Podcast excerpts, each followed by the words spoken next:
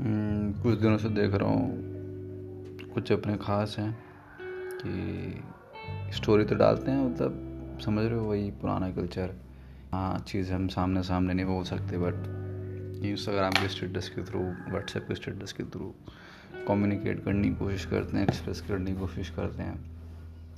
बड़ा बोल नहीं पाते हैं तो मैं भी उनसे पूछ तो नहीं रहा, क्योंकि जब वो बताना भी सही नहीं समझ रहे तो but want to have them कहीं ना कहीं मेरी बात उन तक पहुँचे। और भी बहुत लोग चीज़ें इस लॉकडाउन में ठीक तो नहीं चल रही। मेंटली थोड़ा फील तो करते हैं। बड़े दिनों बाद भी मैं रिकॉर्ड कर रहा हूँ। पॉडकास्ट तो मैंने कुछ लाइनें लिखी हैं।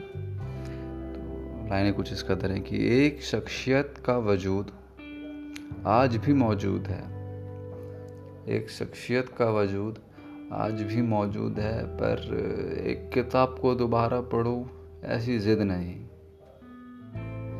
एक शख्सियत का वजूद आज भी मौजूद है, पर एक किताब को दोबारा पढ़ूँ, ऐसी ज़िद नहीं। माना वो ज़िक्र नहीं करते, फिर भी फ़िक्र है। माना वो ज़िक्र नहीं करते, फिर भी फ़िक्र है। पर जाने वाले का वक्त ज़ाया करूँ ऐसा इश्क नहीं। माना वो ज़िक्र नहीं करते, फिर भी फ़िक्र है, पर जाने वाले का वक्त ज़ाया करूँ ऐसी, ऐसा इश्क नहीं। इस चौखट से आए भी और गए भी बहुत हैं। इस चौखट से आए भी और गए भी बहुत हैं। पर ठहरने वाले का पर ठहरने वाले साथ हैं, चौखट पार नहीं। सही बात है। एक दरवाजे बंद है, दस को देखना बंद कर देते हैं तो वो काम नहीं करना।